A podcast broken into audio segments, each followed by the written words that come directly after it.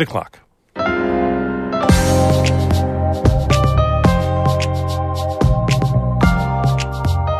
Good morning. This is Northern Light for Thursday, September 21st. I'm Monica Sandreczki. And I'm Todd Moe. New York just passed a law to make it easier to vote by mail. The governor says some Republicans are pushing back. As we're seeing all across America, the right to vote is literally under attack. I could not have imagined as a child that I'd be standing here as an adult having to say we have to fight to defend the right to vote.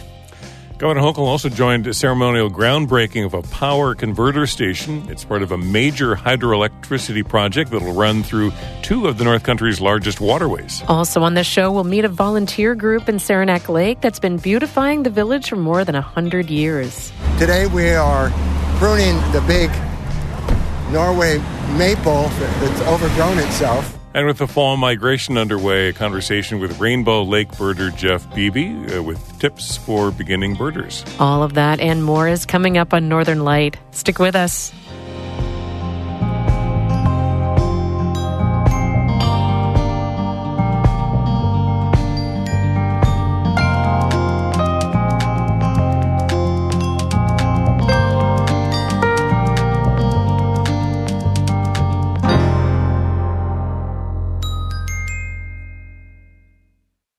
Broadcast of Northern Light here on North Country Public Radio is supported by Gray and Gray and Associates CPAs, an accounting and financial services firm in northern New York with offices in Canton, Potsdam, and Spring Hill, Florida. GrayCPAS.com, and by Renew Architecture and Design, offering custom design services from the St. Lawrence River Valley to the Adirondacks.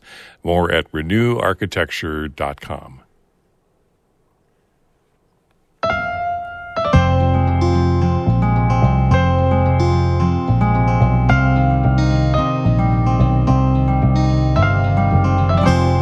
This is Northern Light. I'm Monica Sandreczki. And I'm Todd Moe. Governor Kathy Hochul yesterday signed into law a measure to make it easier for New Yorkers to access mail in voting. Some New York Republicans, led by North Country Congresswoman Elise Stefanik, have filed a lawsuit to overturn it. Karen DeWitt has more. Hochul, speaking at New York Law School, says all registered voters will now be able to request a mail-in ballot up to 10 days prior to Election Day. The ballots will come with postage-paid return envelopes, and they must be mailed back by Election Day and must be received by the local boards of election no later than seven days after voting. Hochul says it will make voting easier for average working New Yorkers who might have to juggle jobs and caring for children and perhaps elderly parents as well. But today we're going to right the wrong of the past and say it's finally time that people can vote by mail. We saw it work during the pandemic. We can do this. And we know that everyday people are so busy. I just described what a day is like. And it's just why not? Hochul says we can't take the continuation of democracy for granted. She points to the January 6th storming of the Capitol in Washington, which left five dead, and she accused some Republicans of engineering a sinister, slow motion insurrection. She says the U.S. Supreme Court gutted the Federal Voting Rights Act a decade ago, and 29 states have passed voter suppression laws. As we're seeing all across America, the right to vote is literally under attack. I could not have imagined as a child that I'd be standing here as an adult having to say we have to fight to defend the right to vote in America. It is shocking. Republicans in New York, led by Congresswoman Elise Stefanik, have filed a lawsuit looking to overturn the law. They say that by signing the bill, Hochul is repudiating the will of the voters of New York. In 2021, voters rejected an amendment to the state's constitution. It would have lifted restrictions in place for absentee voting and enacted no excuses mail-in voting. Stefanik, in a statement, says mail-in voting is less secure and that it unfairly benefits the Democratic Party, which she says is trying to destroy what is left of the election integrity in New York. Democrats argue that the law is constitutional because it allows mail-in voting only for early voting, not for election day. Senate sponsor Deputy Majority Leader Mike Gianaris says opponents are trying to suppress the vote. It will be opposed by people who don't want people to vote. Hochul also signed measures that would create same-day registration on the first day of early voting. Local jails will now be required to provide voter registration information to those who are being released from custody, and more comprehensive training will be conducted for poll workers. Hochul also signed a law establishing the date of New York's presidential primary. It will be April 2nd, 2024. In Albany, I'm Karen DeWitt. Governor Hochul and other officials also gathered in Queens this week for the ceremonial groundbreaking of a power converter station. It's part of a major hydroelectricity project that'll run through two of the North Country's largest waterways, the 339 mile Champlain Hudson Power Express. Will bring carbon free electricity from northern Quebec to power 1 million homes in New York City. Much of it will be laid along the bottoms of the Hudson River and Lake Champlain. Officials hope the project will help New York State reach its goal of 70% renewable electricity by 2030, and Hochul said that transition is necessary. We are now living the effects of what has happened over decades, where people not caring about what, what poison is being emitted into our waters, our streams, our air, and not caring about what is happening with all the discharges of carbon into our atmosphere. She pointed to extreme weather linked to climate change, like historic snowstorms and flooding, and severe air quality in the state over the last year. Hochul said it's important to do what's right for future generations. We are called upon to plan the future, to make it a better experience, better existence for our children and grandchildren. And shame on us if we don't act with urgency in this moment because future generations will not look kindly upon us if we do not. Construction on the Champlain Hudson Power Express began last year in Whitehall. It's expected to be fully operational in spring 2026. Two North Country soil and water conservation districts will get state funding to help farms enhance water quality. The districts in Franklin and Lewis counties will be will get a combined eight hundred forty five thousand dollars to work with nine farms. The farms are located in the Salmon, Chateauguay, St. Regis, and Black River watersheds. The funding supports projects that will help the farms plant thousands of acres of cover crops to help reduce erosion, sedimentation, and nutrient loading into the watersheds. They'll also aim to help improve soil health and increase the farm's resilience to extreme weather conditions driven by climate change. And a new conservation easement in Willsboro permanently protects almost 300 acres of farmland. The parcel includes more than two miles of natural forest along the Boquet River and its tributaries. The Adirondack Land Trust purchased the easement for $576,000. The organization says the Boquet River, quote, provides critical spawning habitat for salmon and other native fish. The protected land is also part of the Ben Weber Farm on Mountain View Drive. The farm is owned by Essex County Board of Supervisors Chair Shaun Gillilland and his family.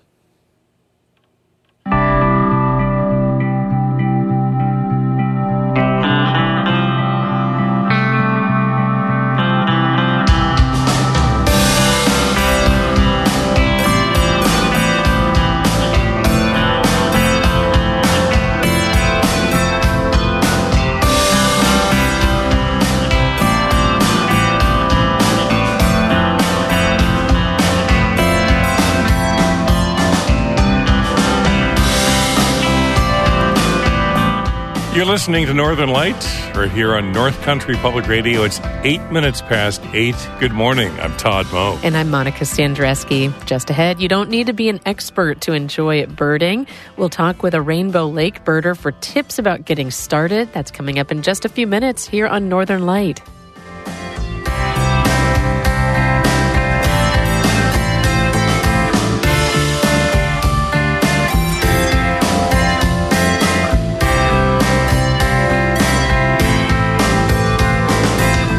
Music by the group Bee Children, based in Canton. You can check out more of their music online. Join us at ncpr.org slash underscore.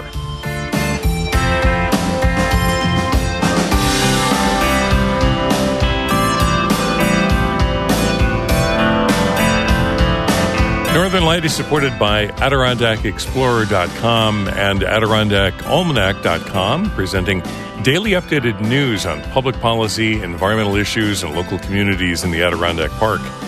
And by Cronin's Golf Resort, offering golfers the opportunity to experience the fall foliage. Details at Cronin'sGolfResort.com.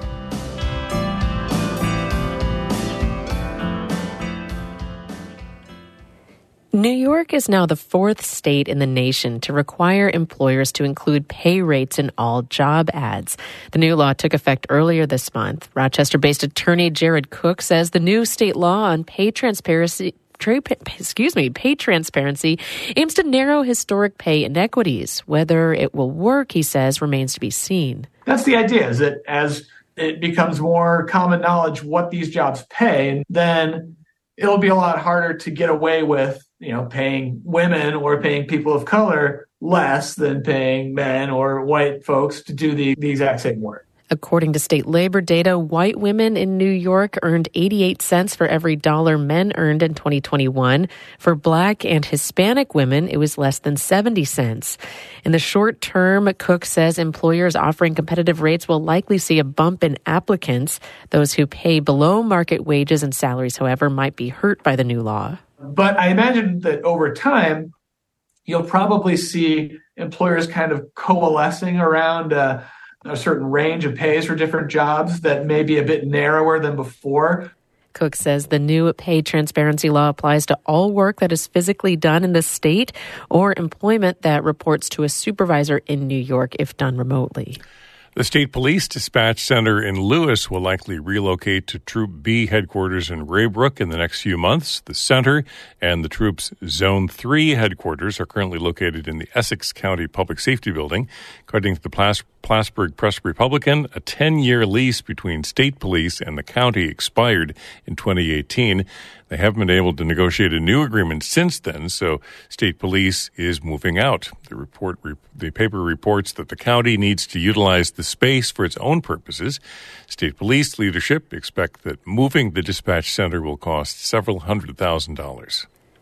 In small communities, volunteer organizations do a lot. Think of volunteer ambulances, volunteer run thrift stores and food banks, volunteer drivers for the elderly. And in Saranac Lake, a volunteer group has been beautifying the village for 113 years. Amy Feiereisel caught up with a few members of the Village Improvement Society as they trimmed a tree downtown. Vest Pocket Park is next to the library in Saranac Lake. It's got flowers, some benches, a big tree in the back. It's one of six parks that the Village Improvement Society owns. Each one is managed by a board member. This park's shepherd is Roger Steinbrook. I'm the park manager for the past 10, 15 years. So I dedicate myself to take care of the flowers that come out during the spring and summer. He also tends to several flower gardens around town, including a World War I memorial garden. But today, Steinbrook has thick gloves on and he's loading tree branches onto a trailer. Today, we are pruning the big Norway maple that's overgrown itself. Doing the actual cutting is the president of the Village Improvement Society, Randall Swanson. He's hanging from the maple tree. He's wearing a red harness and is tied into two different branches. You have to stay safe and you don't want to spike the tree because that could harm it. So we actually use ropes, like a lot of rock climbing techniques, so that I can climb around in the tree. Swanson teaches arboriculture and landscape management at Paul Smith's. And rather than hiring somebody to do the work today, we volunteers got together to, to prune the tree. We had to get the branches up off these benches and off the building. They've been at it for a few hours, and Swanson is headed back up to make one last cut on a branch he missed. He works his way up the tree by cranking on an ascender. A lot of grunting when you do this work, right? Okay. Then he positions himself and moves a couple ropes, aided by another volunteer, Tom Long. Uh, Tom, hold on. Yeah. We're going to tie that on over on this side. Oh, okay. So it doesn't bounce through the crown of the tree. Yep. Untie that just for a second. Yep. We're going to pull this rope all the way through to this side. Long is a recent and enthusiastic volunteer. Because I love gardens and I love what the village is doing for their village. I just grew up, you know, tending my family gardens and my grandfather was a gardener and Long is retired and he moved to Saranac Lake from Syracuse last year. Like the first day I got here, I noticed all these parks. and I saw the sign. It said Village Improvement Society, and it gave a website. Said I wanted to volunteer, and that, and I started, and I haven't stopped. Long ties an electric chainsaw to a rope, and Swanson pulls it up and starts cutting. There are about 20 people involved in the Village Improvement Society, between board members and volunteers. They're all unpaid and all very hands on, as evidenced here in Vest Pocket Park. The three men I spoke with say a few people donating their time can make a huge difference. Amy Feiereisel, North Country Public Radio in downtown Saranac Lake.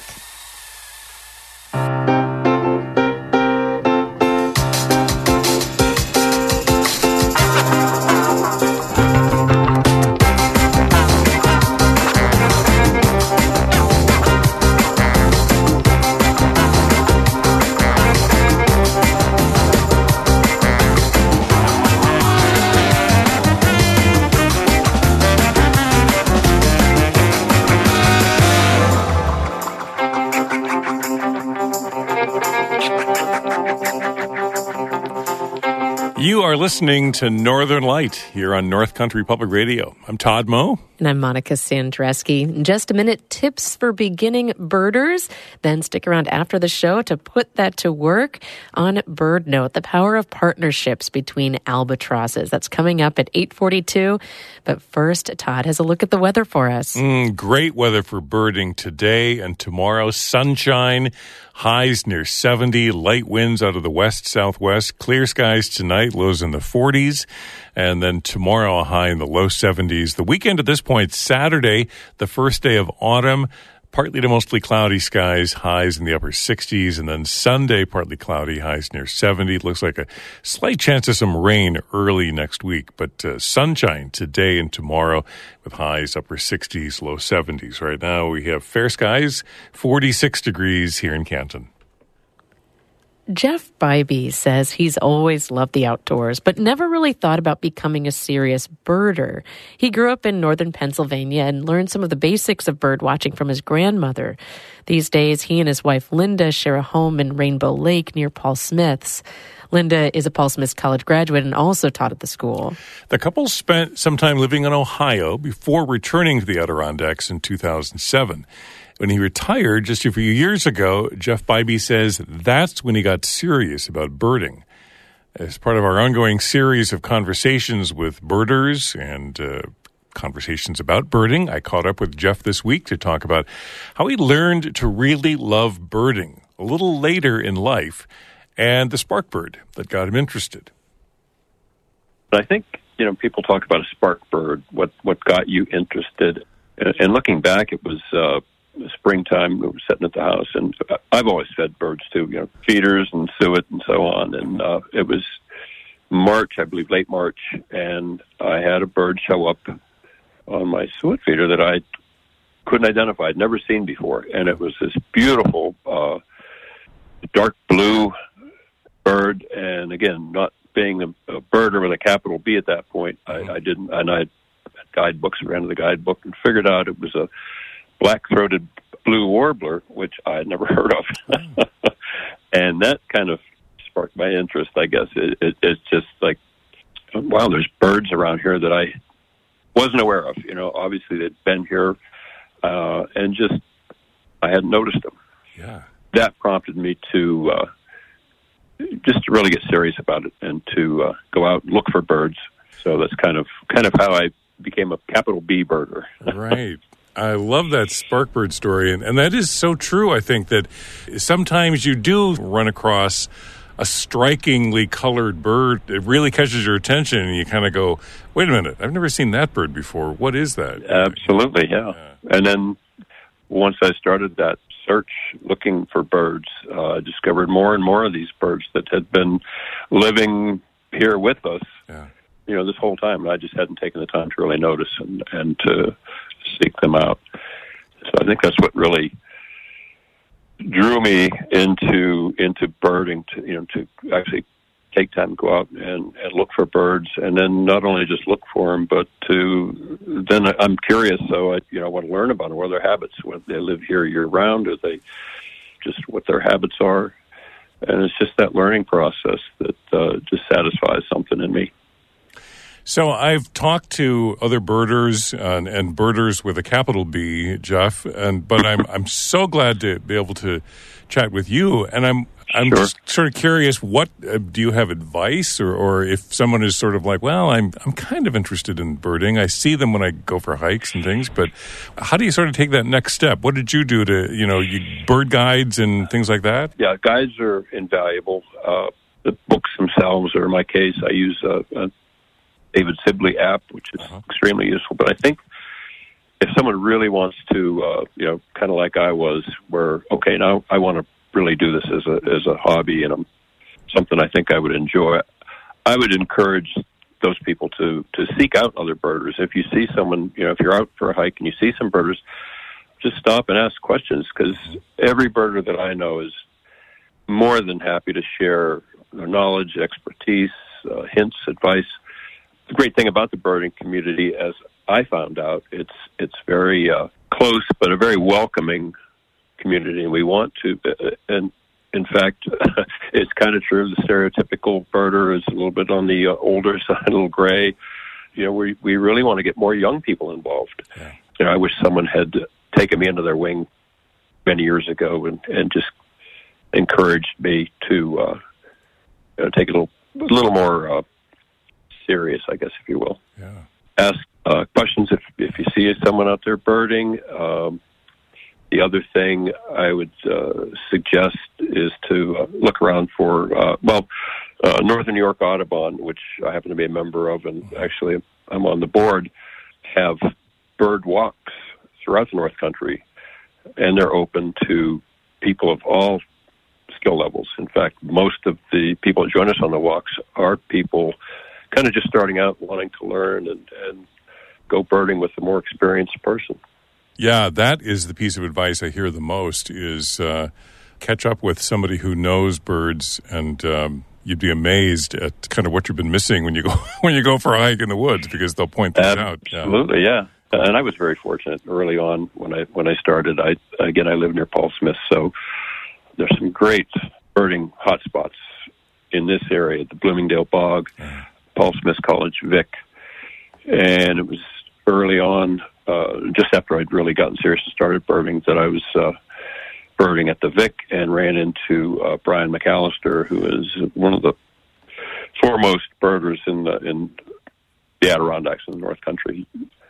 Uh, an ornithology professor and just a wealth of knowledge. So anyway, we struck up a conversation, and uh, he offered me a, a, a ton of advice. And it turns out we became friends, and he and I have gone birding, uh, gosh, dozens and dozens of times. So you never know what kind of friendship you might strike up just uh, just by saying hello to somebody out there with a pair of binoculars.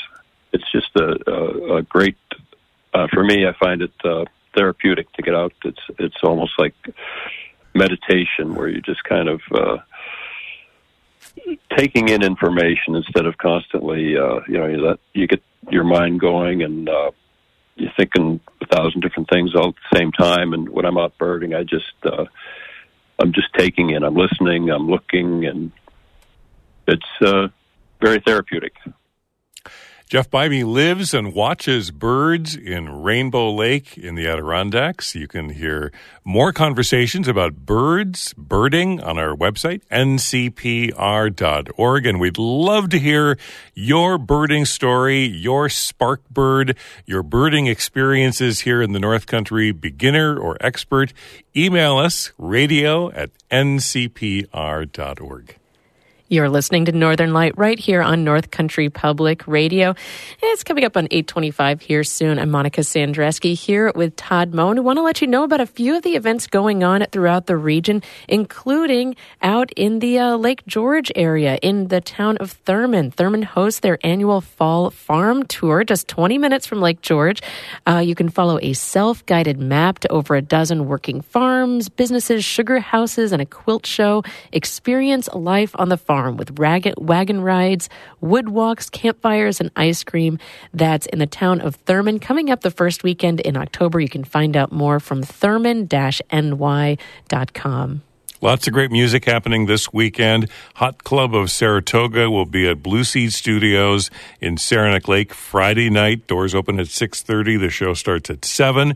And then Maeve Gilchrist, harper, composer, producer, will be in concert at the Yellow Barn, the Iva Smith Memorial Gallery of Fine Art in Hammond. The Yellow Barn concert series on Saturday afternoon at 2 o'clock. And it's always a good time for music. This Friday from 3 to 5, join David Sommerstein for a live broadcast of the Beat Authority at Raquette River Brewing in Tupper Lake. Enjoy great beats from all over the world, giveaways, and tons of fun this Friday from 3 to 5. It's a Beat Authority live radio broadcast from Raquette River Brewing in Tupper Lake. That's from 3 to 5 coming up this Friday.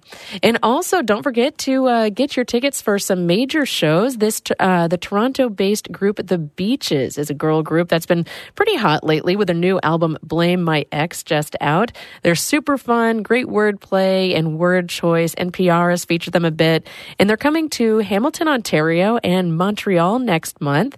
Uh, we've got a bit of a preview. This is their song, Shower Beer.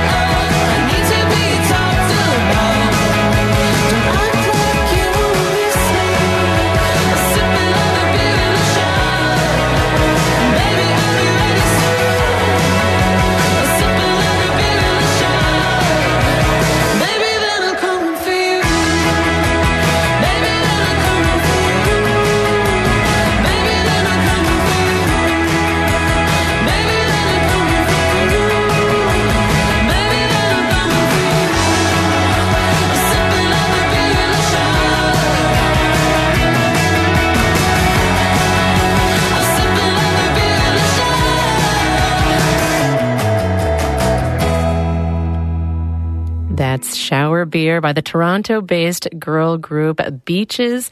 The, from their new album Blame My Ex. They're coming to Hamilton, Ontario, uh, excuse me, Hamilton, Ontario, and Montreal next month.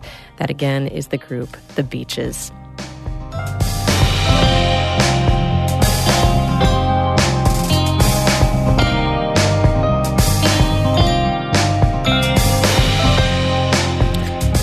That's it for Northern Light. Morning Edition continues in just a minute. Steve Inskeep is going to sit down with Ukrainian President Volodymyr Zelensky coming up in just a couple of minutes. That's following Zelensky's address to world leaders at the United Nations yesterday. You can hear that conversation coming up in about six minutes right here on North Country Public Radio. Then join us at lunchtime today for a good conversation with Leslie Jones of Saturday Night Live. She holds the distinction of having been the oldest person to join the cast, which she did at age 47. We'll hear about her new memoir as she's in conversation with uh, Terry Gross on Fresh Air. That's from noon to 1 today here on NCPR. I'm Monica Sandreczki. And I'm Todd Moe. Thanks for joining us. Be well.